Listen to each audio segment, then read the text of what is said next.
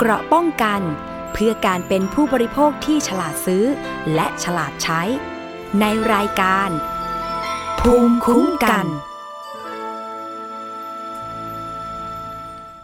สวัสดีค่ะ คุณผู้ฟังค่ะขอต้อนรับคุณผู้ฟังทุกท่านค่ะ เข้าสู่รายการ ภูมิคุ้มกันรายการเพื่อผู้บริโภคค่ะ วันนี้อยู่กับดิฉัน อ้อมอุสาเอี่ยมสุวรรณผู้สื่อข่าว สถานีโทรทัศน์ไทย PBS ค่ะ วันนี้ดำเนินรายการแทนคุณอภิคณาบูราริศหนึ่งวันนะคะ แต่เรายังมีเรื่องราวข่าวสารที่สร้างเกราะสร้างภูมิคุ้มกัน ให้กับคุณผู้ฟังค่ะ เพื่อเป็นผู้บริโภคที่ฉลาดคิดฉลาดใช้นะคะ ซึ่งคุณผู้ฟังค่ะก็สามารถที่จะรับฟังรายการภูมิคุ้มกันนะคะ สามารถฟังแล้วก็ดาวน์โหลดรายการนะคะ ได้ที่ www.thaipbspodcast.com และแอปพลิเคชัน Thai PBS Podcast ค่ะ ผ่านทั้งระบบ iOS นะคะหรือว่าทาง Android ด้วยนะคะ และที่สำคัญค่ะ สวัสดีคุณผู้ฟังทุกท่านนะคะ ที่ฟังอยู่ตามสถานีวิทยุชุมชน ที่เชื่อมโยงสัญญาณกับไทย PBS ทั่วประเทศเลยค่ะ ใครที่อยากจะพูดคุยแลกเปลี่ยนนะคะ ข้อมูลไม่ว่าจะเป็นถูกหลอกถูกโกง หรือว่าไม่ได้รับความเป็นธรรมในฐานะผู้บริโภคก็สามารถแจ้งมาได้ที่ไทย PBS นะคะ 027902111 เบอร์เดิมเบอร์เดียวเลยค่ะ และในกระแสตอนนี้นะคะคุณผู้ฟังคะ ไม่พูดถึงไม่ได้เลยค่ะ นั่นก็คือเรื่องของกัญชาค่ะ หลังจากที่ภาครัฐนะคะ มีการประกาศปลดล็อกกัญชา ตอนนี้ค่ะ ผลิตภัณฑ์หลายอย่างนะคะ หลากหลายชนิดเลย มีกัญชานะคะเป็นส่วนผสม ซึ่งตอนนี้เนี่ยทำให้หลายคนกังวลแล้วด้วยนะคะ ว่าอาจจะส่งผลกระทบ แล้วก็เป็นอันตรายต่อสุขภาพนะคะ คุณผู้ฟังเคยเจอสินค้ารูปแบบไหนที่ผสมกัญชากันบ้าง หนักสุดคงจะเป็นตอนนี้นะคะ ที่น้ำปลาร้ามีกัญชาผสมอยู่ด้วยนะคะ ใครที่จะเจอสินค้านะคะที่ผสมกัญชาเข้าไปเป็นอย่างไรบ้าง ก็ส่งมาพูดคุยแลกเปลี่ยนกันได้ค่ะ ซึ่ง ตอนนี้นะคะ คนที่รับประทานกัญชาไปนะคะ หรือว่ารับประทานอาหารที่มีส่วนผสมของกัญชาค่ะ ไม่ว่าจะเป็นเครื่องดื่มหรือว่าอาหารนะคะ ตอนนี้ค่ะทางทนายความเขาก็มีการแจ้งเตือน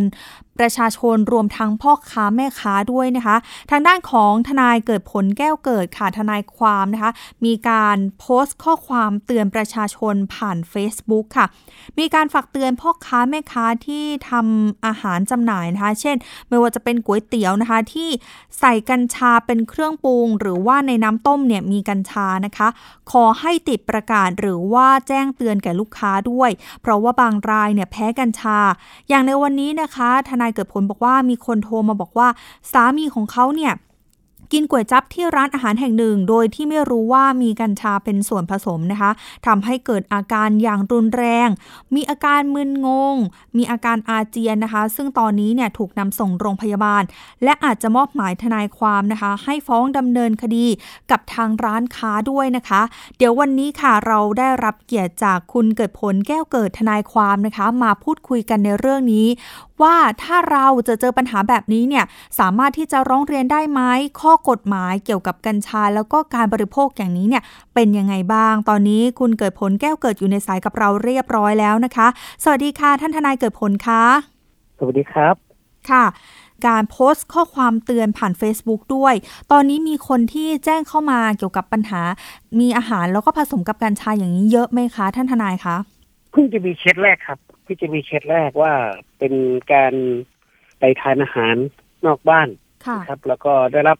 ได้รับสารเสพติดจากกัญชานะครับ แล้วทำให้แพ้นะครับ แล้วก็แพ้จนมีอาการรุนแรงมากนะครับค่ะถึงขนาดที่ว่าชักไปเกรงปวดท้องเอ่ออุอาเจียนนะครับอืมขึ้นไส้อาเจียน ต้องนำส่งโรงพยาบาล ซึ่งวันนั้นเน่ะเป็นวันที่ตอนเช้าเขาไปทำงานตามปกติแต่ก่อนไปทำงานเขาแวะไปทานอาหารก็คือร้านขายก๋วยจั๊บนะครับค่ะซึ่งร้านเนี้ยเขาก็เคยกินประจำนะ แต่ไม่เคยมีการแพ้อาหาร แพ้อาการอะไรทั้งสิ้น เพราะน่าจะยังไม่เคยมีการใส่กัญชาค่ะ เมื่อเมื่อเขาทานไปแล้วประมาณสามสิบนาทีเขามีอาการขึ้นไส้อาเจียนวิงเวียนศีรษะแล้วก็รีบไปโรงพยาบาล หมอซักประวัติแล้ว ถามอาการว่าไปทานอะไรมาเป็นอะไรมา เขาก็เล่าอาการให้หมอฟังหมอว่าอาการคล้ายคนแพ้กัญชาอืมหมอก็รับตัวไว้เพื่อค่ะดูอาการ แล้วระหว่างนั้นก็ให้ภรรยาของผู้ป่วยเนี่ยไป สอบถามกับทางร้านว่าใส่กัญชาไหม ซึ่งภรรยาของผู้ป่วยก็ย้อนกลับมาที่ร้าน ค่ะ แล้วมาสอบถามที่ร้านว่าที่ร้านได้ใส่กัญชาในน้ำน้ำต้มน้ำซุปอะไรไหม เขาก็ยอมรับว่าใส่จริง แต่เขาไม่ได้บอกว่าใส่มากใส่น้อยแค่ไหนอืมนะครับค่ะก็นำเรื่องนี้กลับไปเล่าให้หมอฟัง แล้วหมอก็ทำการรักษา ในช่วงบ่ายหมอก็นำผลเลือดไปตรวจ เพราะว่าเป็นมีสารอะไรสักอย่างในในกัญชาเลยครับ ที่มันเกินปริมาณที่ สามารถรับได้ของร่างกายแล้วก็ทำให้เป็นนะการแพ้ค่ะแพ้สารตรงนั้นซึ่งผู้ป่วยช่วงเย็นๆก็ออกจากโรงพยาบาลแล้วก็กลับไปพักฟื้นอยู่ที่บ้านได้เนื่องจากการได้รับการดูแลจากแพทย์แล้วนะครับอืมและทางโรงพยาบาลออกหนังสือผลตรวจเลือดให้นะครับ ว่ามีการได้รับสารสารเสพติดตัวเนี้ยจากจากกัญชาเป็นที่แน่นอนแล้ว และทางผู้ป่วยเองกับภรรยาของผู้ป่วยที่โทรติดต่อมาหาผมบอกว่า เขาจะ ขอไปเจรจากับทางร้านก่อนว่าจะรับผิดชอบชดใช้ค่าเสียหายยังไงให้เขาหากเจรจาได้ก็เป็นข้อยุติถ้าเจรจาไม่ได้อาจจะต้องดำเนินคดีและแจ้งต่อสื่อทั่วไปเพื่อให้เป็นอุทาหรณ์นะครับ อย่างนี้ค่ะ สมมติว่าถ้าเราเป็นผู้บริโภคแล้วก็รับประทานอาหารเข้าไป ถ้ามีการตรวจสอบจากร้านแล้วเนี่ยพบว่าอาจจะมีส่วนผสมของกัญชา อาจจะไม่มากก็น้อยนะคะ ผสมอยู่แบบนี้แล้วเราเกิดปัญหามีผลกระทบกับร่างกายวิงเวียนศีรษะแบบเคสนี้ค่ะ ถ้าเราเป็นมุมมองผู้บริโภคเนี่ยสามารถดำเนินคดีหรือว่าร้องเรียนกับทางร้านค้าได้ยังไงบ้างคะท่านทนายคะในส่วนแรกถ้ามันเกิดความเสียหายไม่ว่าจะเป็นการเสียหายต่อสุขภาพหรืออนามัยนะครับ มันก็เป็นความผิดทางแพ่งก็คือละเมิด คือทางร้านจะต้องบอกกล่าว ให้ลูกค้าหรือผู้บริโภคทราบก่อนว่า ที่ร้านมีส่วนผสม ซึ่งปกติคนทั่วไปไม่ทานกันอืมค่ะครับไม่ว่าจะเป็นเครื่องดื่มหรืออะไรก็แล้วแต่ เช่นยิ่งเป็นกัญชาคนปกติ เขาไม่เคยกินอาจจะมีการแพ้ก็ได้ ต้องแจ้งแก่ลูกค้าอืมว่ามีส่วนผสมของกัญชาในปริมาณที่เท่าไหร่ ถ้าไม่แจ้งแล้วเกิดการแพ้ขึ้นมา ทางร้านถือว่าเป็นการประมาทเลินเล่อหรือจงใจ นะครับทำให้คนอื่นได้รับความเสียหาย อันตรายต่อกายหรือจิตใจหรืออนามัย ต้องผิดรับผิดชดใช้ค่าสินไหมทดแทน จากการละเมิดนั้นตามประมวลกฎหมายแพ่งและพาณิชย์มาตรา 420 อยู่แล้วครับ ส่วนจะเสียหายเท่าไหร่อีกเรื่องหนึ่งนอกจากนั้นในเวลาเดียวกัน อาจจะร้องไปยังคณะกรรมการอาหารและยาได้ออยได้ หรือสาธารณสุขจังหวัดได้เกี่ยวกับการปลอมปนอาหารที่ มันไม่ควรจะต้องมีอะถูกไหมครับค่ะมันก็เป็นการปลอมปนเช่น สมมติจะตัวอย่างง่ายๆ ของหวานเนี้ยควรจะต้องใส่กัญชาไหมอ่าตอนนี้มีหลายประเภทเลยนะคะ น้ำดื่ม หรือว่าอาจจะเป็นใช่ครับกาแฟเองหรือว่าเค้กเองอย่างเงี้ยก็มีค่ะท่านทนายคะใช่ครับ บางอย่างมันไม่ควรจะต้องใส่กัญชา บางอย่างลูกค้าก็ไม่ได้ต้องการที่ต้องการกัญชา เพราะฉะนั้นพ่อค้าแม่ค้าจะต้องแจ้งโดยชัดแจ้งนะครับ ก็คือเป็นรายลักษณ์อักษรหรือบอกกล่าวให้ชัดแจ้งเลยว่า มีส่วนผสมของกัญชาอยู่ด้วยเพื่อที่ลูกค้าจะมีโอกาสเลือกในการบริโภค เมื่อไม่บอกกล่าวเนี่ยถือว่าเป็นการปลอมปนอาหารอย่างหนึ่งนะครับ อาจจะเป็นความผิดทางอาญาด้วยนะครับ ถ้าถึงขนาดเสียชีวิตก็เป็นความผิดฐานฆ่าผู้อื่น โดยไม่เจตนาหรือประมาทก็ได้นะค่ะ แสดงว่าตอนนี้ถ้าให้แนะนำเลย ถ้าให้ท่านทนายแนะนำเลย คือร้านค้าจะต้องปิดป้ายประกาศว่ามีกัญชาผสมอยู่อย่างนี้ถูกต้องใช่ไหมคะถูกครับเพราะเพราะว่ารัฐบาลก็ตรวจกัญชาแล้วนี่ครับ มันค่ะเป็นสิ่งถูกกฎหมายอยู่แล้วนี่อืมเพราะฉะนั้นทำให้มันถูกกฎหมายยิ่งกว่าเดิมไม่ดีกว่าเหรอ ให้เป็นค่ะตัวเลือกของลูกค้าด้วยดีกว่าว่า ร้านเนี้ยเขามีกัญชานะ คนชอบก็มากินคนไม่ชอบก็จะได้หลีกเลี่ยง เหมือนกับเราไม่ใส่ผงชูรสบางร้าน บางร้านใส่ผงชูรสใช่ไหมครับสินค้าบางอย่างก็ใส่สารกันบูดบางบางอย่างก็ไม่ใส่สารกันบูดเขาก็ยังแจ้งเลยค่ะนะครับอย่างนี้ถ้าในมุมมองของท่านทนาย ในข้อเสนอในการบังเอ่อใช้หรือว่าควบคุมกัญชาสำหรับการบริโภคเนี่ย ควรจะเป็นยังไงบ้างอะคะคือตอนนี้มันเป็นมันเป็นเรื่องใหม่อะค่ะนะครับ ยังไม่มีผลยังไม่มีผลทดลองหรือวิจัยอย่างเพราะว่าสาธารณสุขควรจะต้องลงมาตรวจสอบเข้มงวดและออกระออกระเบียบนิดนึงนะครับ ว่าค่ะสมมุติว่าอย่างบุหรี่อย่างเงี้ย เราห้ามสูบรบกวนอืมคนอื่นเขาได้ มีเขตห้ามปลอดบุหรี่ตอนนี้อาจต้องมีเขตห้ามปลอดกัญชาอืมเราจะรู้ได้ยังไงครับ ว่าเราก็ห้องน้ำสาธารณะมันมีคนไปสูบกัญชาในห้อง เพราะว่ามันในขณะนี้ไม่มีกฎหมายห้ามสูบกัญชาในที่ต่างๆค่ะที่เหมือนกับสูบบุหรี่ใช่ไหมครับ หรือขณะเมา กัญชาสูบกัญชาจนมึนเมาแล้วขับรถแล้วเกิดอุบัติเหตุ มันไม่ผิดกฎหมายในเกี่ยวกับเรื่องการเสพสารเสพติดเพราะมันไม่ใช่ยาเสพติดอืมแต่ถ้าเกิดอุบัติเหตุเนี้ยแล้วจะต้องมีบทลงโทษอะไรบ้างไหมค่ะเหมือนกับดื่มสุราแล้วมีปริมาณเกินกว่ากฎหมายกำหนดรัฐบาลหรือสาธารณสุขต้องมาควบคุม โดยเฉพาะเรื่องของการผสมอาหาร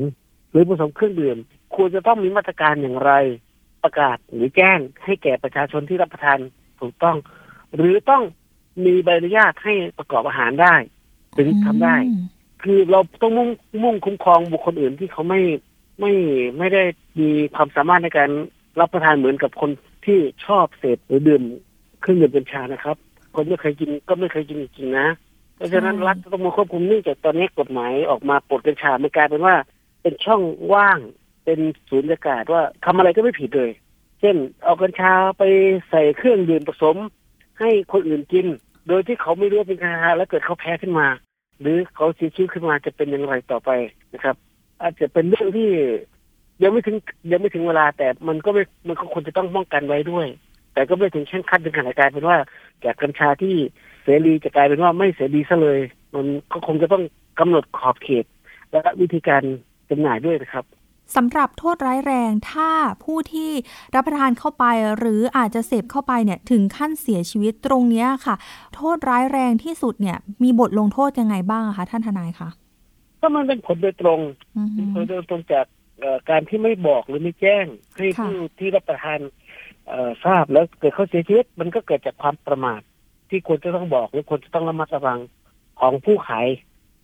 ถ้าเขาถึงแก่ชีวิตก็มีความผิดฐานประมาทไปไงถ้าพูดถึงแก่ความตาย ต้องระวังโทษจำคุกไม่เกินสิบปีนะครับ ค่ะ อย่างเคสที่ท่านทนายความได้รับเรื่องไว้ในวันนี้ค่ะ เห็นบอกว่ามีการไกล่เกลี่ยกัน อันนี้คือต้องให้เจ้าตัวกับทางร้านค้าไปพูดคุยกันก่อนถูกต้องใช่ไหมคะ ครับผมครับสำหรับตอนนี้ข้อกังวลในฐานะก็เป็นประชาชนคนหนึ่งแล้วก็ทางเป็นทางนักกฎหมายด้วย กังวลหรือว่ามีข้อแนะนำข้อเสนอแนะยังไงกับเรื่องของกัญชาบ้างคะ อืมคือส่วนตัวผมเองเนี่ยผมมองว่าถ้าเป็นผู้ใหญ่อยู่แล้ว ผมคงไม่เป็นห่วงมาก แต่ว่าถ้าเป็นเยาวชนเนี่ยผมห่วงจริงๆครับคือห่วงอนาคตของชาติเกิด ผมผมเชื่ออย่างหนึ่งนะ ถ้าทุกอย่างมันมีทั้งคุณนำและโทษมหันถ้าใช้อย่างถูกวิธีก็อาจจะมีประโยชน์ แต่ถ้าใช้ไม่ถูกวิธีอย่างเช่นแบบเอาแต่ติดเอาแต่เสพเอาแต่ดื่มมันสนุกสนานให้ฮาอาจจะเสียการเรียน อาจจะเสียหายสมองเสื่อมถูกทำลายได้หรือไม่นะครับ อันนี้ต้องคุณต้องดูนะครับเหมือนกับบุหรี่ มันไม่ได้ผิดกฎหมาย เพราะว่า แต่มันก็เป็นยาเสพติดชนิดหนึ่งเป็นเป็นแหล่งของการติดโรคอย่างอื่น เช่นปวดท้องป่งพองมะเร็งอย่างเงี้ยนะครับ มันก็มีผลระยะยาวกับระบบสาธารณสุขสาธารณสุขเหมือนกันนะครับ มันมันมันอาจจะดีสำหรับเศรษฐกิจแต่ไปมีผลกระทบต่อระบบสาธารณสุขของประเทศหรือเปล่า ที่ต้องมีคนต้องป่วยจากกัญชามากขึ้นไหมอะไรเงี้ยนะครับ ผมคือผมคิดว่ามันควรจะต้องศึกษาอย่างรอบด้าน แล้วก็มีมาตรการ ที่รอบคอบมากขึ้นนะครับสำหรับประชาชนตอนนี้หากได้รับผลกระทบจากเรื่องของกัญชา อยากจะปรึกษาท่านทนายเกิดผลสามารถที่จะปรึกษาผ่านช่องทางไหนได้บ้างคะสามารถโทรเข้ามามือถือผมได้โดยตรง หรือไม่ก็ส่งข้อความเข้ามาในทางเฟซบุ๊กผมได้ แต่ว่าอยากให้โทรเข้ามาโดยตรงดีกว่าครับ เพื่อจะได้ซักถามข้อเท็จจริงและข้อมูลรวมทั้งพยานฐานว่ามีความเสียหายเดือดร้อนอย่างไรบ้างนะครับ ค่ะ วันนี้นะคะเราก็ได้พูดคุยนะคะ กับท่านทนายเกิดผลค่ะสำหรับเรื่องของกัญชานะคะ แล้วก็สำหรับเรื่องของผู้บริโภคด้วยนะคะ วันนี้ต้องขอบพระคุณค่ะ คุณเกิดผลแก้วเกิดนะคะ ทนายความที่มาให้ข้อมูลกับรายการภูมิคุ้มกันในวันนี้ค่ะ ขอบพระคุณมากค่ะ ท่านทนายความค่ะ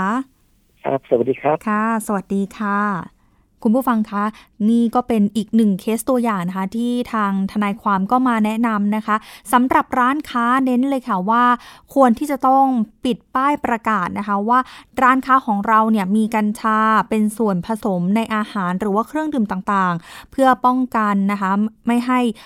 คนที่อาจจะ แพ้สารนะคะที่อยู่ในกัญชานั้นรับประทานหรือว่าดื่มเข้าไป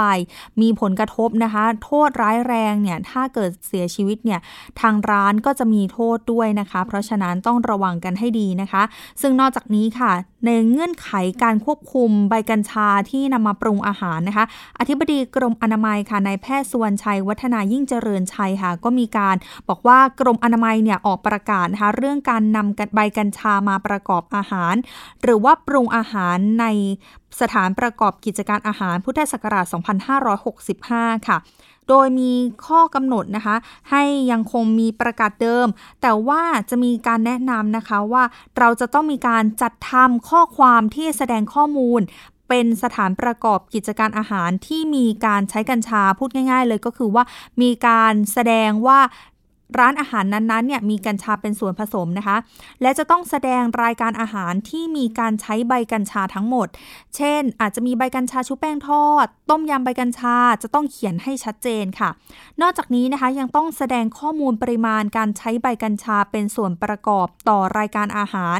ตามประเภทการทำประกอบหรือว่าปรุงอาหารเช่นวิธีการทอดค่ะ ก็ จะมีข้อแนะนำนะคะว่าให้ใช้ใบกัญชาสดเนี่ย1-2 ใบต่อเมนูสำหรับอาหารประเภทผัดแกงต้ม หรือว่าผสมในเครื่องดื่มเนี่ยแนะนำให้มีใบกัญชาสด 1 ใบต่อเมนูนั่นเองค่ะ นอกจากนี้นะคะ สุดท้ายเลยก็คือว่าจะต้องแสดงข้อแนะนำเพื่อความปลอดภัยในการบริโภคอาหาร หรือว่าเครื่องดื่มที่มีใบกัญชาเป็นส่วนประกอบ แน่นอนว่าช่วงนี้นะคะ ของใหม่ใคร ๆ ก็อยากลอง ใคร ๆ ก็อยากจะริมรสนะคะว่า กัญชานั้นมีรสชาติอย่างไร จะส่งผลต่อร่างกายของเราให้ผ่อนคลายเคลิบเคลิ้มเหมือนที่หลาย ๆ คนเคยบอกไว้หรือไม่อย่างไรนะคะ เชื่อว่าหลายคนก็อยากจะลองนะคะ แต่ว่าเราจะต้องตรวจสอบร่างกายของเราว่า พร้อมรับ สารต่างๆ มากน้อยแค่ไหนนะคะ ซึ่งวันนี้เนี่ยทางกรุงเทพมหานครก็มีการประกาศด้วยนะคะว่า พบผู้ป่วยค่ะ 3 คนแล้วก็เสียชีวิต 1 คนค่ะ หลังจากที่มีการใช้กัญชานะคะ เป็นส่วนประกอบ ซึ่ง พียง 4 วันเท่านั้นนะคะ ก็พบทั้งผู้ป่วยแล้วก็ผู้เสียชีวิตเลยนะคะ ตอนนี้เนี่ยสำหรับผู้ป่วยนะคะที่อายุน้อยที่สุดค่ะ ก็คืออายุ 16 ปีนะคะ มีการทดลองกัญชา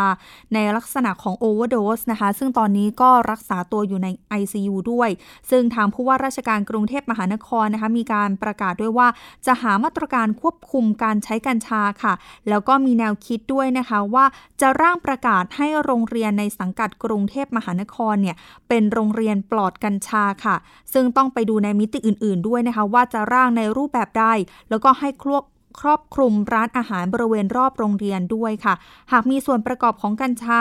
แม้ในกฎหมายนะคะ อย่างที่ท่านทนายเกิดผลบอกเลยว่าตอนนี้เนี่ยกัญชาไม่ใช่สารเสพติดแล้ว แล้วก็สามารถที่จะมีไว้นะคะในรถในที่ต่างๆ ก็แล้วแต่ แต่ว่า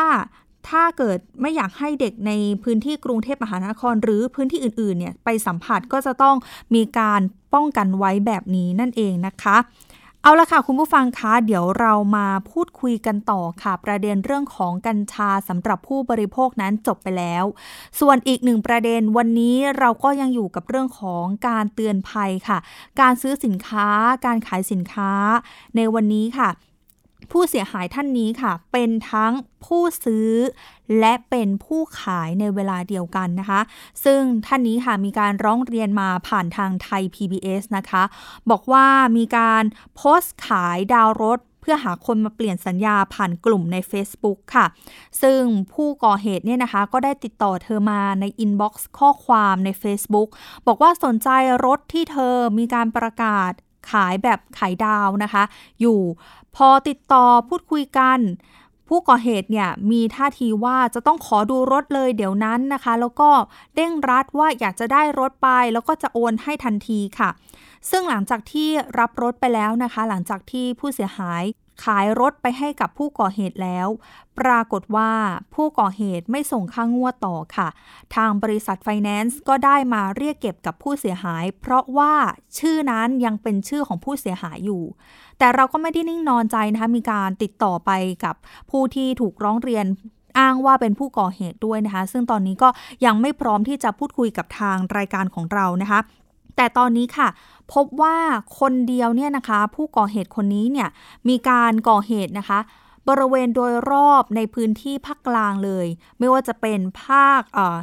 ขออภัยค่ะ ไม่ว่าจะเป็นในพื้นที่กรุงเทพมหานครนะคะ ในจังหวัดชนบุรีหรือว่าในจังหวัดระยอง และข้อสังเกตเลยค่ะ คุณผู้ฟังคะ จดจำไว้ให้ดีเลย เขาจะเลือกนะคะผู้ก่อเหตุจะเลือกรถที่เป็นรถกระบะ แล้วจะอ้างว่าตนเองนั้นนำไปประกอบกิจการค้าขายไปส่งสินค้าต่างๆนะคะ แล้วมีการนะคะผู้เสียหายบางท่านเนี่ยมีการทำสัญญาไว้กับเจ้าหน้าที่ตำรวจด้วยว่า ผู้ก่อเหตุเนี่ยจะไม่นำรถไปใช้ใน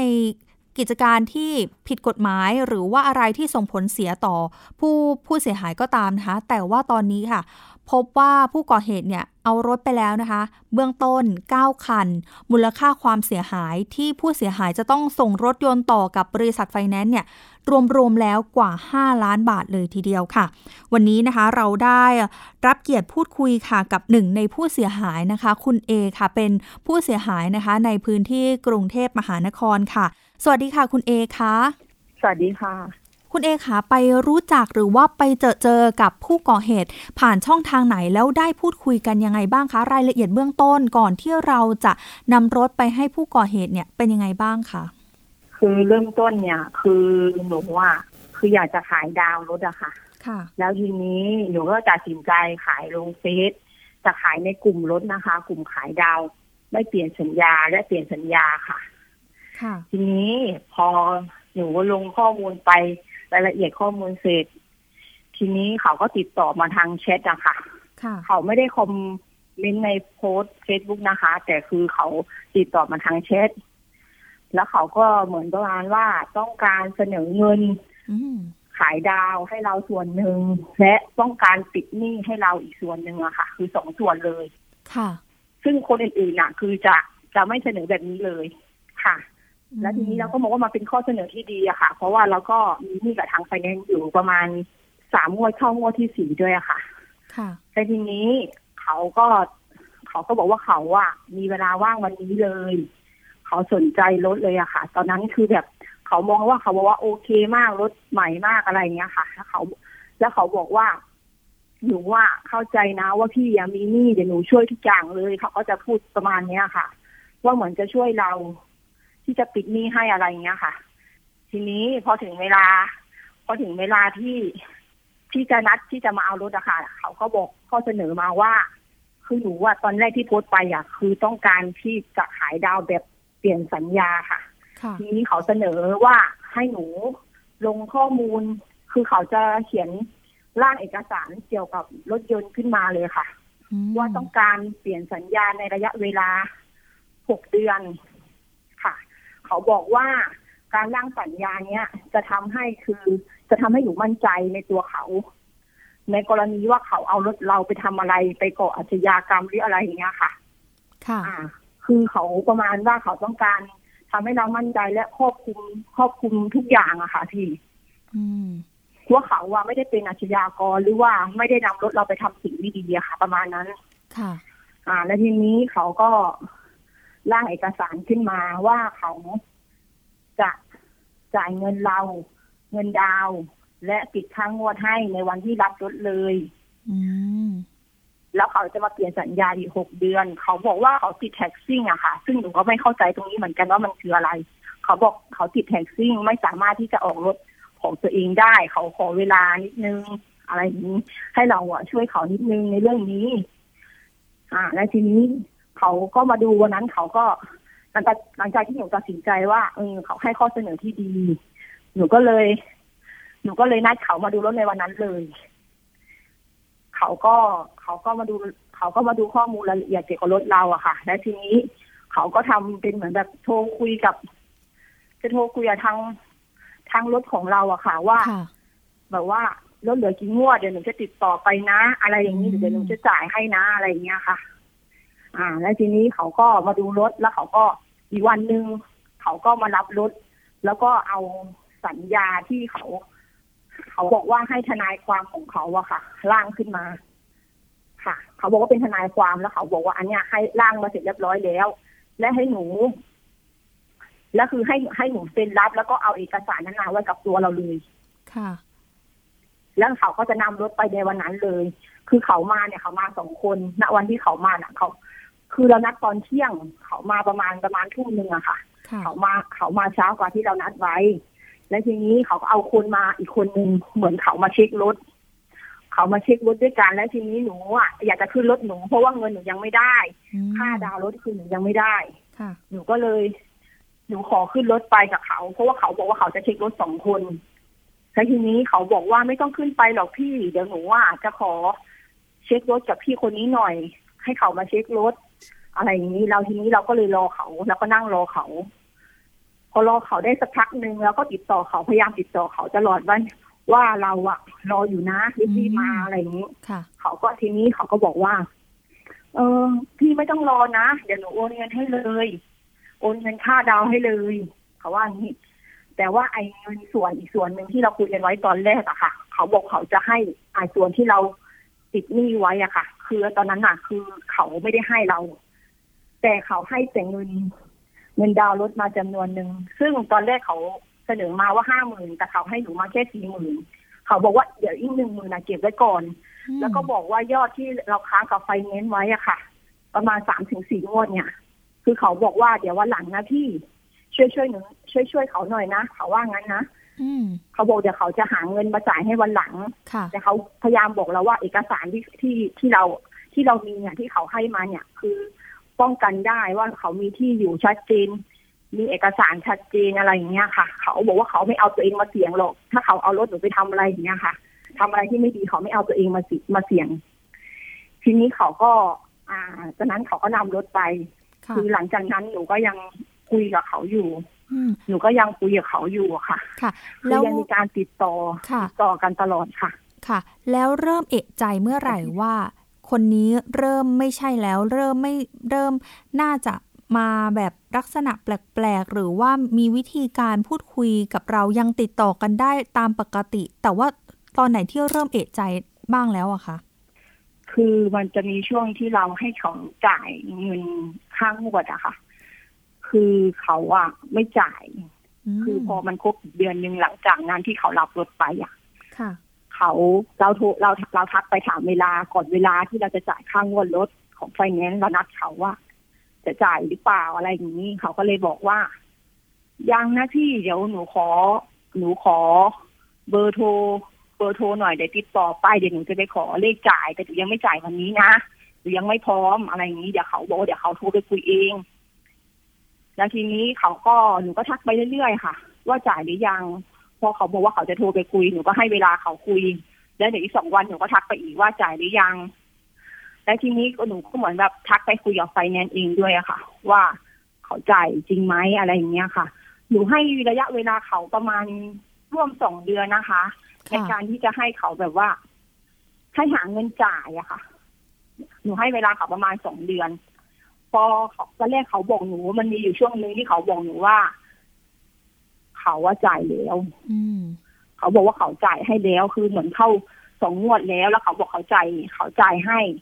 ให้แล้ว คือ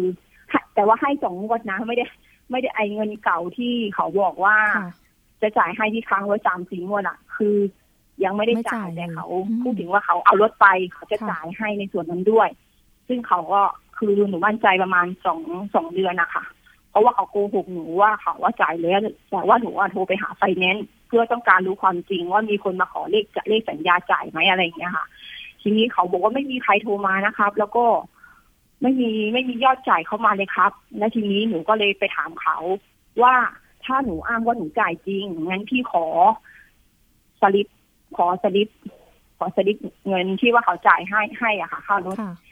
ค่างวดรถแต่ทีนี้คือเขาก็อ้างผัดไปผัดมาอย่างเงี้ยว่า รถจะไม่ได้อยู่กับหนูตอนนี้นะ รถไปอยู่กับบ้านพ่อสลิปอยู่ที่หน้ารถอะไรอย่างเงี้ย คือเขาก็อ้างอย่างนี้ไปเรื่อยๆเลยค่ะ ซึ่งเราก็ค่อนข้างมั่นใจและในระยะเวลาสองเดือนเราค่อนข้างมั่นใจแล้วก็ไปดู อ่าเฟซบุ๊กแล้วไปดูเพื่อนของเขาอะไรอย่างเงี้ยค่ะ ไปดูเพื่อนเขา แล้วก็เหมือนประมาณเหมือนเราเห็นเฟซเฟซหนึ่งอะค่ะ เหมือนเขาเป็นเพื่อนกันเขาบอกว่า เหมือนรับจำนำรถอะไรประมาณเนี้ยค่ะอืมเราก็เริ่มติดใจแล้วว่า เฮ้ยใช่หรือเปล่าวะแล้วประประกอบกับที่ว่าเขาเอารถไปแล้วเขาก็ไม่จ่ายเราเลยไงเราก็เลยเริ่มค่ะสงสัยแล้วแล้วก็บอกว่ารถอยู่กับพ่อ ซึ่งเขาตอนแรกที่เขามาคุยเขาบอกว่าเขาใช้เอง แล้วทีนี้มาบอกอีกทีว่าพ่อเอาไปให้พ่อไปใช้ที่ชนบุรี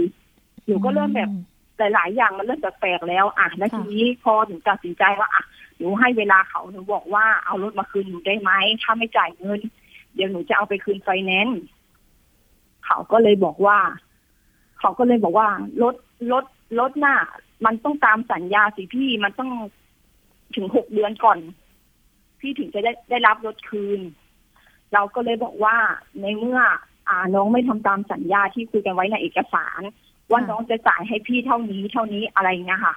อ่าแล้วทีนี้น้องไม่ทำตามสัญญางั้นพี่ก็ขอไม่พี่ก็ขอลดคืนละกันเดี๋ยวพี่เอาไปผ่อนเองหรือว่าจะคืนไฟแนนซ์เองอะไรอย่างเงี้ยค่ะก็บอกเขาไปแบบนี้ ทีนี้เขาเขาก็เลยบอกว่า เหมือนเขาก็เหมือนยื้อๆเราว่ารอเขาก่อนเดี๋ยวเขาจะเอารถมาคืนให้ และตามกำหนดเวลาเขาต้องเขาต้องคืนเราเมื่อไหร่อะคะรถ ก็คือหนูให้รถเขาไปประมาณวันที่ยี่สิบเก้ามกราก็คือเขาบอกว่าหลังหกเดือน เขาจะต้องเปลี่ยนสัญญามันก็ประมาณเดือนเดือนเจ็ดปะคะอืม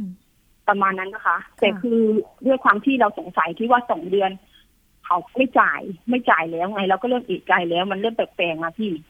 ถ้าจ่ายสักเดือนหนึ่งหรืออะไรให้เราเห็นเราก็พอจะเข้าใจใช่ไหมคะ ว่าถ้าเขามีปัญหาการเงินหรืออะไร แต่นี่คือเขาไม่จ่ายเลยแล้วคือโกหกเราด้วยไงคะเราก็เลยไม่เชื่อใจเขาแล้ว แล้วทีนี้ หลังจากที่หนูค่อนอาและหนูนัดเขามาคืนรถณวันนั้น วันที่ยี่สองเมษาแต่เขาเป็นคนนัดหนูเองนะว่าเขาจะขอคืนรถวันที่ยี่สองเมษาแต่ทีนี้เขาไม่คืน วันคือพอถึงวันที่เราจะนัดรับรถกันเนี่ย คือเขาไม่อ่าน ไม่อ่านไลน์อืมติดต่อคือ คือติดต่อติดต่อได้เขาเหมือนในไลน์อะค่ะเหมือนติดต่อเนี่ยติดต่อเขาทางไลน์แล้วก็ทางเฟซค่ะในไลน์เนี่ย คือเขาอะบล็อกหนูไปแล้วบล็อกหนูไปแล้ว ที่คุยกับเขาล่าสุดอะที่จะคือด้วยอะคือว่าคุยทางไลน์แล้วเขาก็บล็อกหนูไปแล้ว แต่ทางเฟซอะคือเขาไม่ได้บล็อกทางเฟซแต่คือเราส่งไปเขาอ่าน เขาไม่ตอบอืมประมาณเนี้ยค่ะ ค่ะหลักๆคือเราคุยทางไลน์แล้วทีนี้เขาก็บอกจะคืน ก็คือไม่คืนแล้วแล้วก็บล็อกเราแล้วเรียบร้อย ค่ะ ทีนี้เราก็ไปคุยกับที่เขาบอกว่าเป็นทนายของเขา ทนายที่เขาร่างเอกสารขึ้นมาค่ะหนูก็ไปถามเขาว่ารถอยู่ที่ไหนพี่ไปตามให้หน่อย ในเมื่อพี่มีส่วนที่เกี่ยวข้องกับเรื่องนี้ พี่ก็ตามตามรถให้หน่อย เขาบอกว่าเขาบอกแล้วนะ บอกกับคน บอกกับคนชื่อเบียร์แล้วว่าให้ทำรถมาคืนเขาบอกว่าเรื่องเนี้ยไม่เกี่ยวกับเขาอืมในเมื่อเขาเตือนแล้วอะไรอย่างเงี้ยค่ะแล้วคือน้องเขาไม่มาคืนเอง แล้วเขาก็เหมือนเขาคือหนูก็ไม่มั่นใจว่าเขาโกหกเราด้วยหรือเปล่าอะค่ะ ตอนนั้น เพราะว่าเราไม่รู้ว่าเป็นแบบพวกเดียวกันด้วยหรือเปล่าอะค่ะอืมซึ่งหลังๆมาหนูก็ติดต่อทางทนายความเขาไป เขาก็อ่านแล้วก็ไม่ตอบด้วย ค่ะหนูตอนก็ค่อนนี้ข้างมั่นใจว่าใช่เออพวกเดียวกันหรือเปล่าค่ะ ตอนนี้เราได้รับผลกระทบจากการที่เขาไม่ส่งค่างวดรถ แล้วตัวเราเองก็มีค่างวดเก่าที่ยังค้างอยู่ ตอนนี้ได้รับผลกระทบยังไงบ้างคะคุณเอ ก็ตอนนี้นะคะคือศาลน่ะคือ คือฟ้องอยู่แล้วอืมช่วงประมาณวันที่25เดือน5ที่ผ่านมาค่ะ คือเนื่องจากข้างงวดรถมันประมาณร่วมแล้วประมาณเข้าเจ็ดงวดแล้วค่ะไม่ได้จ่าย เขาก็เลยฟ้องแล้วแล้วหนูก็อะ เดี๋ยวต่อเดี๋ยวเตรียมรอขึ้นศาลนะคะ วันอ่าประมาณวันที่28 28มิถุนายนเนี่ยค่ะ ก็คือเดี๋ยวรอขึ้นศาลที่จะคุยไก่เกลี่ยเรื่องค่าใช้จ่ายอะค่ะ แต่ว่ายังติดต่อคนนั้นไม่ได้เลยแล้วคือเขาใช่ไหมคะ คือตอนนี้เขาคือบล็อกทางไลน์ไปแล้ว แล้วเฟซที่เขาติดต่อคือ เขาอ่านและเขาไม่ตอบอืมไม่ตอบอะไรเลยได้แต่ค่ะอ่านอย่างเดียวค่ะแหละ ตอนนี้ก็คืออมรอรอสารฟ้องสารฟ้องแล้วก็ค่ะรอไก่เกลี่ยค่ะ ซึ่งเป็นจำนวนเงินประมาณเก้าแสนกว่าค่ะพี่อืมเพราะว่ารถหนูมันราคาล้านค่ะต่อล้านห้าหมื่นสี่พันค่ะ แล้วก็เหมือนส่งมาได้ไม่เกิน ไม่ถึงสองปีอะค่ะพี่อืมอืมเห็นบอกว่ามีการไปโพสต์เตือนภัยผ่าน Facebook แล้วก็ปรากฏว่า เจอผู้เสียหายที่โดนผู้ก่อเหตุคนนี้ในเบียร์เนี่ย ทำในลักษณะเดียวกันเลย บอกว่าจะมีการมาซื้อในลักษณะของการขายดาวแบบเปลี่ยนสัญญา แต่สุดท้ายแล้วก็นำรถไปแล้วก็ไม่จ่ายค่างวดแบบนี้ มีผู้เสียหายท่านอื่น ๆ มาปรึกษา หรือว่าตอนนี้เรารวมกลุ่มกันยังไงบ้างคะก็ตอนเริ่มแรกนะคะ ก็คือมีท่านท่านหนึ่งเขาบอกว่าเขาอะเป็นเจ้าของเต็นท์รถ แต่เขาโดนโดนอ้างชื่อค่ะโดนอ้างชื่อโดนเบียร์คนเนี้ย อ้างชื่อ เอาชื่อเต็นท์เขาไปหลอกคนอื่นค่ะ เขาก็บอกเขาก็โพสต์เฟซว่าให้ระวังตัวไว้มันเป็นกลุ่มเฉพาะกลุ่มรถอะค่ะ อ่าและหนูก็คืออยู่ในกลุ่มนั้นพอดี กลุ่มที่หนูโดนเบียร์เข้ามาทักอะค่ะ และทีนี้หนูก็หนูก็ไปคอมเมนต์ว่าพี่พี่โดนเหมือนกันเลย คนนี้ใช่ไหมทีนี้ก็เลยเกิดการที่ว่าในที่เขาในที่ที่เขาโพสต์อะก็คือสองคนแล้วที่เห็นสองสามคนแล้วที่ที่ที่รู้ว่าโดนเรื่องรถค่ะก็ทีนี้ก็เลยมารวมกลุ่มกันติดต่อกันทางแชท แล้วก็ติดต่อกันทางทางไลน์สร้างกลุ่มขึ้นมาค่ะ แล้วก็คุยกัน โดยตอนแรกคือสี่ประมาณสามสามสามคนก่อน ตอนแรกคือประมาณสามคนก่อนเท่าที่เรารู้ และทีนี้เนื่องจากว่าที่คนในกลุ่มเนี้ยเขาก็พอจะคือเขาก็อยู่ในกลุ่มอื่นด้วย คือเขาไม่ได้อยู่กลุ่มเดียวกันอย่างที่เขาโดนเบียร์หลอกเนี่ย คือเขาไม่ได้อยู่กลุ่มเดียวกัน เขาก็เหมือนไปรู้จักกับอีกอีกอีกกลุ่มหนึ่งที่เขาโดน ประมาณนั้นค่ะ ทีนี้ก็เลยเหมือนเรามารวมตัวกัน มารวมตัวกันนะคะทีนี้ก็เลยร่วมเท่าที่หนูดูประมาณตอนนี้เท่าเท่าที่รู้นะคะ ในกลุ่มประมาณสิบคันค่ะค่ะรถกระบะหมดเลยค่ะ เหมือนเขาจะเน้นเป็นกระบะอิซูซุแชมป์อะไรประมาณเนี้ยค่ะ ตอนตอนที่เขามาพูดคุยเนี่ยคือลักษณะเดียวกันเลยไหมว่า เดี๋ยวบอกว่าจะเอาไปใช้ในการขนส่งสินค้า เอาไปใช้เอง แต่สุดท้ายเราก็บอกว่าเอาไปให้พ่อหรือว่าคนในครอบครัวใช้ ลักษณะจะเป็นแบบนี้เหมือนกันหมดเลยหรือเปล่าคะก็คือเขาก็จะบอกว่าเขาเอาไปใช้เองเหมือนกัน แต่ว่าเขาจะกรณีเขาจะบอกว่าของอย่างของหนูเนี่ย เขาจะเอาไป เขาบอกว่าเขามีบริษัทเขาเปิดบริษัท เป็นอ่าผลิตพวกน้ำยาล้างจานอะไรประมาณเนี้ยค่ะ เป็นแกลลอนต้องใช้รถกระบะส่วนส่วนคนอื่น ๆ นี่เหมือนจะโดนหลอกว่าเอาไปเอาทุเรียนมาขายอะไรประมาณเนี้ยค่ะอืมค่ะ แล้วก็บอกว่าจะใช้เองทั้งหมดค่ะ ถ้าเกิดสมมติว่าคนที่ฟังอยู่ ตอนนี้อาจจะอยู่ในกลุ่ม การขายดาวรถแบบเปลี่ยนสัญญาหรือว่าจริง ๆ แล้วอาจจะ อยู่ในอาจจะเป็นหนึ่งในผู้เสียหายก็ได้ ลักษณะของคนคนนี้ในเบียร์นามสมมุติแล้วกันลักษณะของคนคนนี้เนี่ยจะเป็นอย่างไรวิธีการจะเลือกรถประเภทไหนมาพูดคุยยังไงอยากให้คุณเอเล่าประสบการณ์ เผื่อว่าคนที่ฟังอยู่อาจจะอุ้ยตรงกับเราเลย แล้วก็มีการแจ้งมาแจ้งเข้ากลุ่มมาอีก อันนี้อยากจะให้เตือนเตือนท่านอื่น ๆ ด้วยค่ะ ลักษณะจะเป็นยังไงคะหมายถึงลักษณะการมาใช่ในซื้อหรือติดต่อเราใช่ไหใช่มคะใช่ค่ะ ก็เหมือนเขาจะทักแชทมาเลยอืมทักแชทมาทางเฟซเลย แล้วก็จะเลือกแต่รถกระบะจะเลือกแต่รถกระบะเท่านั้นอืมจะสี่ประตูตอนเดียวหรือว่าแคปก็คือเขาจะเอาแค่กระบะเท่านั้น แล้วแล้วเขาก็จะมาในรูปแบบมาว่า คือเขาจะพูดจาดีมาก ลักษณะของเขานี่คือสิ่งหนึ่งที่เด่นเลยคือพูดจาของเขาจะเหมือนเขารู้ทุกเรื่อง เหมือนเขาเป็นคนฉลาดรู้ทุกเรื่อง เราก็เหมือนแบบว่า เขาก็จะพูดให้เราประมาณว่าให้เราอะไว้ใจเขาอืมพูดในแนวโน้มเขาเรียกว่าโน้มอะค่ะพี่โน้มค่ะให้เราไว้ใจเขา ไม่เชื่อพี่ไปหาหนูที่บ้านเลยเนี่ยหนูอยู่ตรงนี้นะ อ่า หนูอยู่ตรงนี้นะหนูเอารถพี่ไปไปทำงานจริง ๆ พี่หนูไม่หนูไม่ใช่มิจฉาชีพหนูเอาไปทำธุรกิจของหนู หนูไม่หนูไม่ทำอะไร ไม่เอารถพี่ไปทำอะไรไม่ดีแน่อืมเขาก็จะพูดแนวแนวๆนี้อะค่ะ แล้วก็พูดเหมือนประมาณประมาณว่าให้เราอะ ออกแนวสงสารเขานิดนึง ช่วยเขานิดนึงอืมค่ะ แต่ยังไงค่ะคือไม่เปลี่ยนสัญญาณแน่นอน คือให้เป็นชื่อเราเพราะเราต้องเป็นคนรับผิดชอบ ค่ะแล้วเอาทีนี้เขาจะค่ะติดต่อมาคือเขาจะไม่ให้เราไปบ้านเขาโดยตรงนะเหมือนเขาจะพูดหวานล้อมว่าไปบ้านเขาไหมอะไรประมาณนี้แต่คือเขาอะจะมาหาเราเองอืมจริงๆเขาไม่ให้ไปให้เราไปบ้านเขาหรอกเท่าที่หนูค่ะดูคุยกับคนผู้เสียหายคนอื่นนะเขาจะมาหาเราเองมารับรถเอง แล้วเขาจะนำบุคคลอื่นมาประมาณคนหนึ่งแล้วส่วนมากคือเท่าที่หนูคุยในกลุ่มเนี่ย คือเขาบอกว่าเขาจะมา เขาจะมีเพื่อนมาคนหนึ่งตลอด น้อยมากคือคันหรือสองคันนี่แหละที่ไม่มีคนมาด้วยกันอืมค่ะ แล้วเขาก็จะเซ็นเขาก็จะทำเป็นเหมือนแบบว่าเซ็นเอกสารทุกคนคือคือเซ็นเอกสารหมด เราจะได้ไว้ไว้ใจเขาว่าเออมีที่อยู่ชัดเจนนะ มีสำเนาทะเบียนบ้านชัดเจนอะไรประมาณเนี้ยค่ะ คือให้เราทำสัญญาทุกคนค่ะ อืมค่ะ และเดี๋ยวเรื่องนี้เราตามกันต่อกับสถานีประชาชนในสถานีโทรทัศน์ไทย PBS นะคะ วันนี้ต้องขอบพระคุณคุณเอค่ะ ที่มาช่วยการบอกเล่าประสบการณ์นะ แล้วเดี๋ยวเราตามกันต่อเรื่องนี้นะคะ คุณเอค่ะค่ะค่ะขอบพระคุณค่ะคุณเอ ค่ะ สวัสดีขอบคุณค่ะมากค่ะพี่ค่ะ สวัสดีสวัสดีค่ะค่ะ สำหรับผู้ที่ถูกกล่าวอ้างนะคะ ผู้ก่อเหตุที่ถูกกล่าวอ้างทางทีมงานก็ได้ติดต่อไปเหมือนกัน แต่ว่าบอกว่าไม่สะดวกที่จะให้ข้อมูลนะคะ แล้วก็ตอนนี้เนี่ยก็ปฏิเสธด้วยว่ารถทั้ง 9 คัน 10 คันนะคะ รวมรถของคุณเอด้วยเนี่ยตนเองนั้นไม่ได้เอาไปอะเดี๋ยวยังไงก็ต้องตามกันต่อเรื่องนี้กับทางเจ้าหน้าที่ตำรวจ แล้วก็ทนายความกันด้วยนะคะ เอาละค่ะ เดี๋ยวเรามาปิดท้ายนะคะ กับช่วงคิดก่อนเชื่อกับดรแก้วกังสดานอัมภัย นักพิษวิทยาและคุณชนาทิพย์ไพรพงศ์ค่ะ วันนี้นะคะจะมาพูดถึงงานวิจัยทางวิทยาศาสตร์ค่ะ มาอธิบายให้เข้าใจง่าย ๆค่ะ เสนอตอนรูปแบบอาหารที่อาจช่วยให้อายุยืนตอนที่หนึ่งเชิญรับฟังค่ะ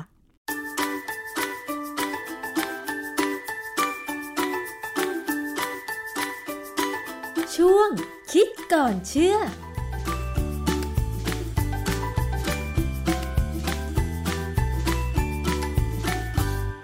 บกันในช่วงคิดก่อนเชื่อกับดรแก้วกังสดานนภัยนักพิษวิทยากับดิฉันชนาทิพไพรพงษ์เช่นเคยนะคะ มาติดตามรับฟังเรื่องของงานวิจัยต่างๆ ในด้านทางวิทยาศาสตร์นะคะ ไม่ว่าจะเป็นเรื่องของอาหารหรือ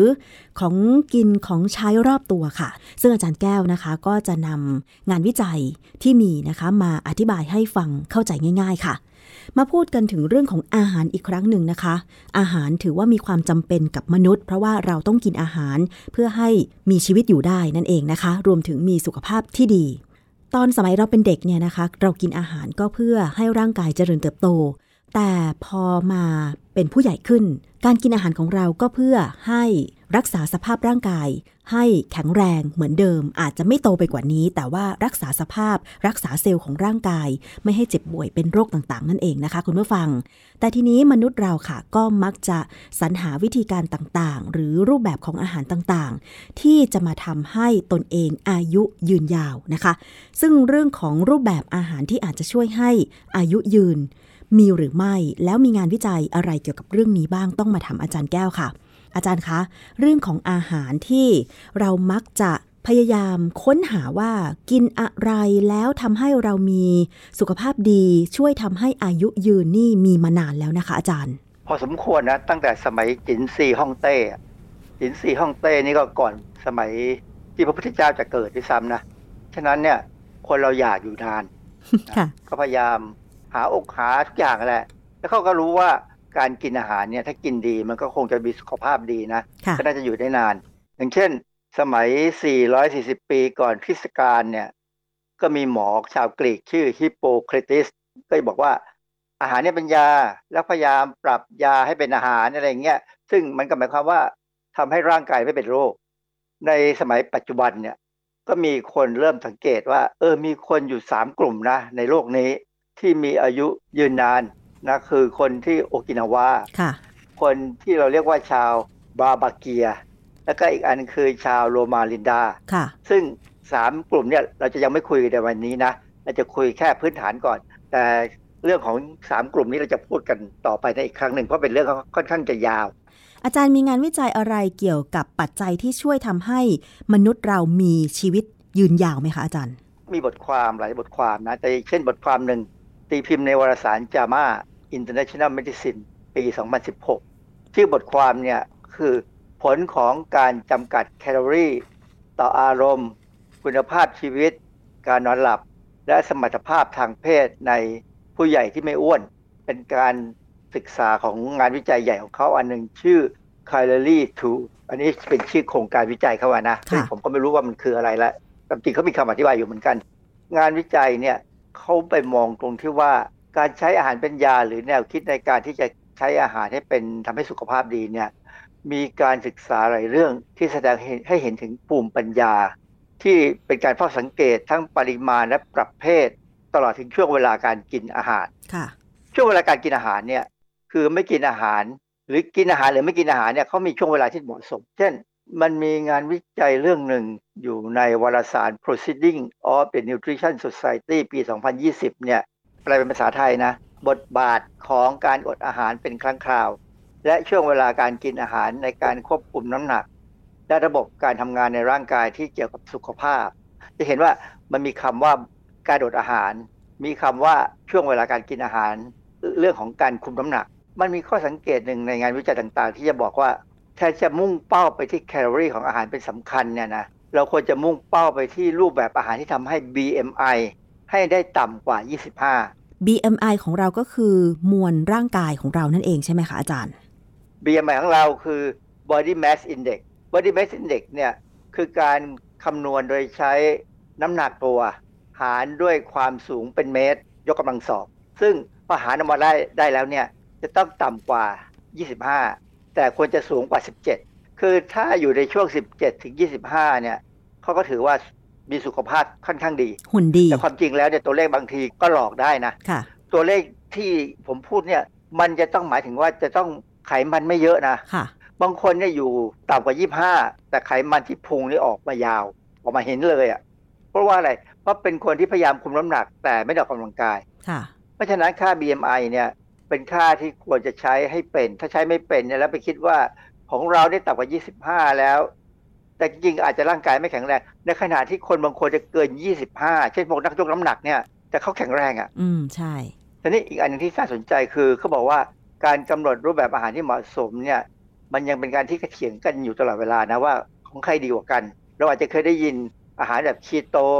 อาหารเมดิเตอร์เรเนียนซึ่งอันนี้ยังไม่จบนะฮะเพราะฉะนั้นเนี่ย ในทางสายกลางเนี่ยผมกำลังมองว่าสิ่งที่เราควรจะกินคือกินอาหารให้ครบห้าหมู่ออกกำลังกายค่ะ แค่นี้แล้วก็ดูว่าเราเป็นหวัดไหมในปีหนึ่งเนี่ย ถ้าเราไม่เป็นหวัดเลยหรือเป็นน้อยมากสองสาครั้งเนี่ยนะถือว่าอาหารรูปแบบอาหารที่เรากินเนี่ยเหมาะกับเราค่ะ ส่วนรูปแบบของอาหารที่เรามักจะได้เรียนกันมา ตั้งแต่สมัยเรียนชั้นประถมอะค่ะ ก็อย่างเช่น นอกจากควรจะกินอาหารที่ครบห้าหมู่แล้ว อาหารบางประเภท เช่น คาร์โบไฮเดรตอย่างเงี้ยก็มักจะถูกรับการสั่งสอนมาว่า ควรจะเป็นคาร์โบไฮเดรตเช่นแป้ง หรือข้าวที่ไม่ขัดสีอะไรอย่างเงี้ยค่ะอาจารย์ มันเพียงพอที่จะทำให้ชีวิตเราเนี่ย มีอายุยืนยาวไหมอาจารย์ ความจริงแค่นั้นไม่พอหรอกแค่กินแป้งที่ดีคือ คือที่แป้งที่คุณพูดเนี่ยมันหมายถึงแป้งที่มีค่าของ glycemic index ต่ำหมายความว่าคือย่อยช้า คือร่างกายเนี่ยถ้าเรากินอาหารเช่น กินขนมปังเนี่ยนะ เราจะย่อยแป้งเร็วมาก พอย่อยแป้งเร็วเนี่ย เราจะต้องหลั่งอินซูลินออกมามาก อินซูลินในเลือดเนี่ยถ้ามีมากเกินไปก็ไม่ดีนะค่ะ ผมเข้าใจเอาโดยส่วนตัวว่า การที่มีอินซูลินในเลือดมากเนี่ยบางครั้งมันไปส่งเสริมการเป็นมะเร็งเพราะเซลล์มะเร็งเนี่ยต้องการอินซูลินไปช่วยเอาน้ำตาลกลูโคสเข้าไปในเซลล์มะเร็ง มากกว่าเซลล์ธรรมดาค่ะ ถ้าสมมติว่าเราจะกินอาหารให้ดูดีอยู่ในรูปแบบที่เขาศึกษาแล้วเนี่ย มันมีบทความหนึ่งในวารสารเซลล์ ปี 2022 ชื่อบทความเนี่ยก็คือโภชนาการ อายุยืนและโรค เขาก็ไปพูดถึงเรื่องเกี่ยวกับกลไก กลไกระดับโมเลกุลที่เข้าไปสู่ในการแทรกแซงการที่ร่างกายจะมีอายุยืนนาน เขาวิเคราะห์การศึกษาหลายร้อยชิ้นเลย ที่ตรวจสอบภาวะโภชนาการต่อการแก่ที่ช้าลงในสิ่งมีชีวิตที่มีช่วงอายุสั้น คือบางครั้งเนี่ยเขาไปศึกษาในพวกสัตว์ทดลองศึกษาในพวกหนอนเนี่ยนะ แล้วก็มาเปรียบเทียบถึงคนเนี่ย ในแง่การตอบสนองต่อสารอาหารที่สนใจสารนะการจำกัดแคลอรี่ การอดอาหาร การกินอาหารที่มีธาตุอาหารหลักที่ต่างกันเช่นอาหารคีโต โดยงานวิจัยนั้นนะเขาวิเคราะห์ภาวะโภชนาการ และอาหารหลายแง่มุม สุดท้ายเนี่ยเขาสรุปออกมาได้อย่างนี้เขาสรุปว่าอาหารที่อุดมด้วยพืชตระกูลถั่วธัญพืชไม่ขัดสี เช่นข้าวกล้องเนี่ยนะหรือการเป็นมังสวิรัต หรือเป็นมังสวิรัตที่งดไข่นม มังสวิรัตที่มีหลายแบบนะฮะบางคนก็กินนมกินไข่ บางคนไม่กินนมไม่กินไข่เลยค่ะบางคนก็อาจจะกินหอยนางรมได้ก็มี อันนี้พวกเจละอันนี้อันนี้เป็นรูปแบบหนึ่งที่เป็นอาหารที่ดีค่ะ ที่สองก็คือแคลอรี่หรือพลังงานเนี่ยสามสิบเปอร์เซ็นควรจะมาจากไขมันพืชแต่ที่นี้หมายถึงพวกกรดไขมันไม่อิ่มตัว ไขมันพืชก็อย่างเช่น น้ำมันพวกน้ำมันมะกอก น้ำมันถั่วเหลือง อันนี้ล้วนแล้วแต่เป็นไขมันพืชนะคะ อาจารย์ใช่ไหมคะใช่ครับน้ำมันถั่วเหลืองนี่ถูกกว่าน้ำมันมะกอกเยอะนะเพราะฉะนั้นผมว่าเอาแค่น้ำมันถั่วเหลือง หรือน้ำมันรำข้าวก็พอเขาบอกว่าขอให้สามสิบเปอร์เซ็นของแคลอรี่มาจากไขมันพวกนี้ แสดงว่าเขาไม่ได้ห้ามเรื่องการกินไขมันนะกินไขมันได้แต่กินให้ถูกพยายามกินที่เป็นโพลีอันซัตหน่อย หรือว่าน้ำมัน ไขมันไม่อิ่มตัวเนี่ย เพราะว่ากรดพวกนี้สำคัญที่จะทำให้ร่างกายเราดำรงชีวิตได้ดี ถ้าเรากินแต่น้ำมันจากหมู น้ำมันจากมันหมูเนี่ยจะเป็นกรดไขมันอิ่มตัว ซึ่งน่าจะก่อปัญหาเกี่ยวกับคอเลสเตอรอลนะฮะค่ะ แล้วนอกจากนั้นงานวิจัยยังสรุปยังไงอีกบ้างคะอาจารย์เออเขาบอกว่ากินอาหารโปรตีนให้ต่ำหน่อย แต่พอเพียง ซึ่งคำนี้ยากมาก ที่จะบอกว่ากินอาหารโปรตีนต่ำแต่พอเพียงจนถึงอายุ 65 แล้ว จึงเพิ่มโปรตีนให้อยู่ในระดับปานกลางค่ะ ผมพยายามตีความเรื่องนี้ก็หมายความว่า กินอาหารโปรตีนต่ำคือไม่อยากไปกินมันมากมาย บางคนเนี่ยชอบกินหมูกระทะอย่างเงี้ยกินโปรตีนเยอะมากนะฮะเพราะฉะนั้นกินอาหารโปรตีนธรรมดา เช่น เราก็กินข้าวกับเพราไข่ดาวอะไรก็ได้นะฮะแต่ว่ากินแล้วเนี่ยร่างกายต้องแข็งแรง เพราะว่าถ้าโปรตีนเพียงพอเนี่ยภูมิต้านทานจะดี จะไม่เป็นหวัด แต่พออายุ 65 ขึ้นไปแล้วอย่างผมเนี่ยผมเกิน 65 แล้ว ผมต้องเพิ่มโปรตีนหน่อยเพราะว่าร่างกายเนี่ยเสียโปรตีนสูงกว่าวัยรุ่นหรือหนุ่มสาวค่ะ แล้วพวกน้ำตาลหรือว่า อย่างเช่นเนื้อแดงอะไรล่ะคะ มีคำแนะนำไหมเพราะว่าหลายครั้งที่เราพูดกันเนี่ยว่า การกินอาหารประเภทนี้เนี่ยอาจจะเสี่ยงเป็นมะเร็งอะไรอย่างเงี้ยค่ะอาจารย์ คือน้ำตาลเนี่ยเขาบอกว่าให้กินให้ต่ำหน่อยนะ คือส่วนใหญ่จะแนะนำว่าวันละหกช้อนชา ผมก็พยายามนับอยู่นะชงกาแฟตอนเช้าสองช้อนชา กลางวันสองช้อนชาบ่ายๆอีกสองช้อนชา แล้วก็ไม่กินอีกเลยอือฮึก็พยายามทำนะค่ะแต่ความจริงแล้วน้ำตาลมันไปหลบอยู่ในขนมอื่นก็มี ใช่ เพราะฉะนั้นเนี่ยโอกาสที่จะได้เกิดเนี่ยค่อนข้างสูงค่ะนะฮะเวลาเราไปตรวจร่างกายเนี่ย หมอเขาจะสั่งเจาะเลือดเพื่อดูน้ำตาลที่กินในช่วงสามอาทิตย์ที่ผ่านมาก่อนที่จะมาหาหมอค่ะไม่ใช่น้ำตาลในวันนั้นนะอือฮึเป็นน้ำตาลสามอาทิตย์ ซึ่งสามารถดูได้มันมีวิธีการดูนะฮะทีนี้ที่สำคัญคือเนื้อแดงกับเนื้อสัตว์แปรรูปที่เราเคยพูดไปเนี่ยพยายามกินให้น้อยหน่อยนะพยายามไปกินเนื้อขาวค่ะคือเนื้อที่เวลาต้มแล้วออกสีขาวอืมค่ะ ทีนี้เมื่อมีการสรุปมาแบบนี้แล้วช่วงเวลาล่ะคะอาจารย์ ช่วงเวลาของการกินเนี่ยเขามีการวิจัยสรุปว่ายังไงคะๆเขาบอกว่าให้กินอาหารแค่ 12 ชั่วโมงในวันหนึ่งกตอนไหน12ชั่วโมงอาจารย์เนี่ยพยายามอยากกิน ก็แล้วแต่เราจะเลือกมั้งนะ12ชั่วโมงกลางวันคือผมพยายามมอง12ชั่วโมงกลางวัน หรือ12ชั่วโมงกลางคืนงี้ได้ไหมอาจารย์ ประมาณนั้นแหละคือหลังจากหกโมงเย็นไปแล้วก็อยากกินอะไร เริ่มกินก็มาหกโมงเช้าคล้ายๆกับพระนะแต่พระนี่มากกว่าเรานะค่ะพระนี่กินหกโมงเช้าถึงเที่ยง หลังเที่ยงแล้วไปจนถึงหกโมงเช้าของอีกวันเนี่ยไม่กินเพค่ะราะฉะนั้นพระเนี่ยอาจจะดูดีด้วยซ้ำนะเพียงแต่ว่าสุขภาพของพระเนี่ยไม่ค่อยดีเนื่องจากว่าท่านไม่ได้ออกกำลังกายเท่าไหร่ อืมค่ะนะ แล้วก็ท่านต้องกินอาหารอย่างที่เขาใส่บาตรมาอือฮึจะไม่กินก็ไม่เลือกได้ไม่ได้บางครั้งเนี่ยมันก็ประมาณนั้นนะนะฮะค่ะแต่ความจริงถ้าประชาชนรู้ว่าควรจะใส่บาตรเอาอาหารไปใส่บาตรให้พระเนี่ย จะดีมากเลยพระจะได้กิน แล้วก็ไม่มีไขมันสูงเกินไป น้ำตาลไม่สูงเกินไปค่ะเพิ่นของไทยเราเนี่ยอาหารที่อร่อยมันคืออาหารมีกะทิอะแล้วหลายหลายๆคนก็ใส่บาตรเพื่อหวังว่าไปกินในชาติหน้าค่ะ งานวิจัยเรื่องนี้เนี่ยนะคะเขามีการสรุปแล้วก็มีคำอธิบายเกี่ยวกับการปรับรูปแบบการกินอะไรเพิ่มเติมไหมคะอาจารย์ คือโดยสรุปเนี่ยอย่างที่เราก็พูดมาตลอดเวลานะว่ากินอาหารให้เหมาะกับร่างกายเรา คือทุกคนไม่เหมือนกัน แต่ว่าโดยรวมเนี่ยช่วงก่อน 65 เนี่ยกินโปรตีนให้พอเหมาะอย่ามากเกินไปหลัง 65 แล้วให้กินให้สูงขึ้นอีกหน่อยหนึ่งเพื่อว่าเราจะได้มีภูมิต้านทานที่ดีนะฮะแล้วก็ อย่ากินแป้งขัดสีมากเกินไป เพราะว่ามันจะทำให้เราเกิดภาวะดื้ออินซูลินเพราะอินซูลินจะต้องออกมาเยอะเลยค่ะเป็นโรคอ้วนอดอาหารบ้าง คือฝรั่งเนี่ยพวกที่ครับหรือศาสนาคริสต์เนี่ยก็จะมีบางวันที่เขาอดอาหาร แต่ว่าถ้าเป็นกรณีของมุสลิมเนี่ยเขาอดอาหารเป็นเดือนเขาอดช่วงกลางวันเนี่ยอาจจะเป็นเรื่องดีก็ได้นะ เพราะว่าคนมุสลิมส่วนใหญ่ก็จะดูค่อนข้างจะอ้วนท้วนนะ เพราะว่า หลังจากอดอาหารแล้วพอกลางคืนก็กินเต็มที่อือฮึผมก็ไม่แน่ใจเหมือนกันว่ามันถูกต้องไหม อันนี้ยังไม่มีใครศึกษาแบบชัดๆเลยว่า คนมุสลิมเนี่ยที่ต้องอดอาหารเดือนรอมฎอนเนี่ยเขามีปัญหาสุขภาพบ้างหรือเปล่าค่ะ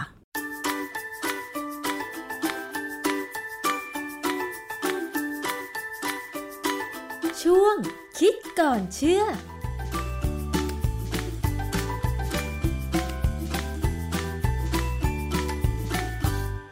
ค่ะ และทั้งหมดนี้นะคะก็คือรายการภูมิคุ้มกันรายการเพื่อผู้บริโภคในวันนี้ค่ะ วันนี้ดิฉันอ้อมอุสาเอี่ยมสุวรรณพร้อมทั้งทีมงานลาคุณผู้ฟังไปก่อนนะคะ พบกันใหม่ในครั้งหน้าสำหรับวันนี้ สวัสดีค่ะ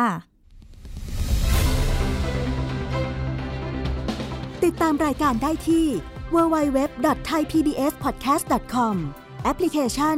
Thai PBS Podcast หรือฟังผ่านแอปพลิเคชัน Podcast ของ iOS Google Podcast Android Podbean SoundCloud และ Spotify ติดตามความเคลื่อนไหวของรายการและแสดงความคิดเห็น โดยกดถูกใจที่ facebook.com/thaipbspodcast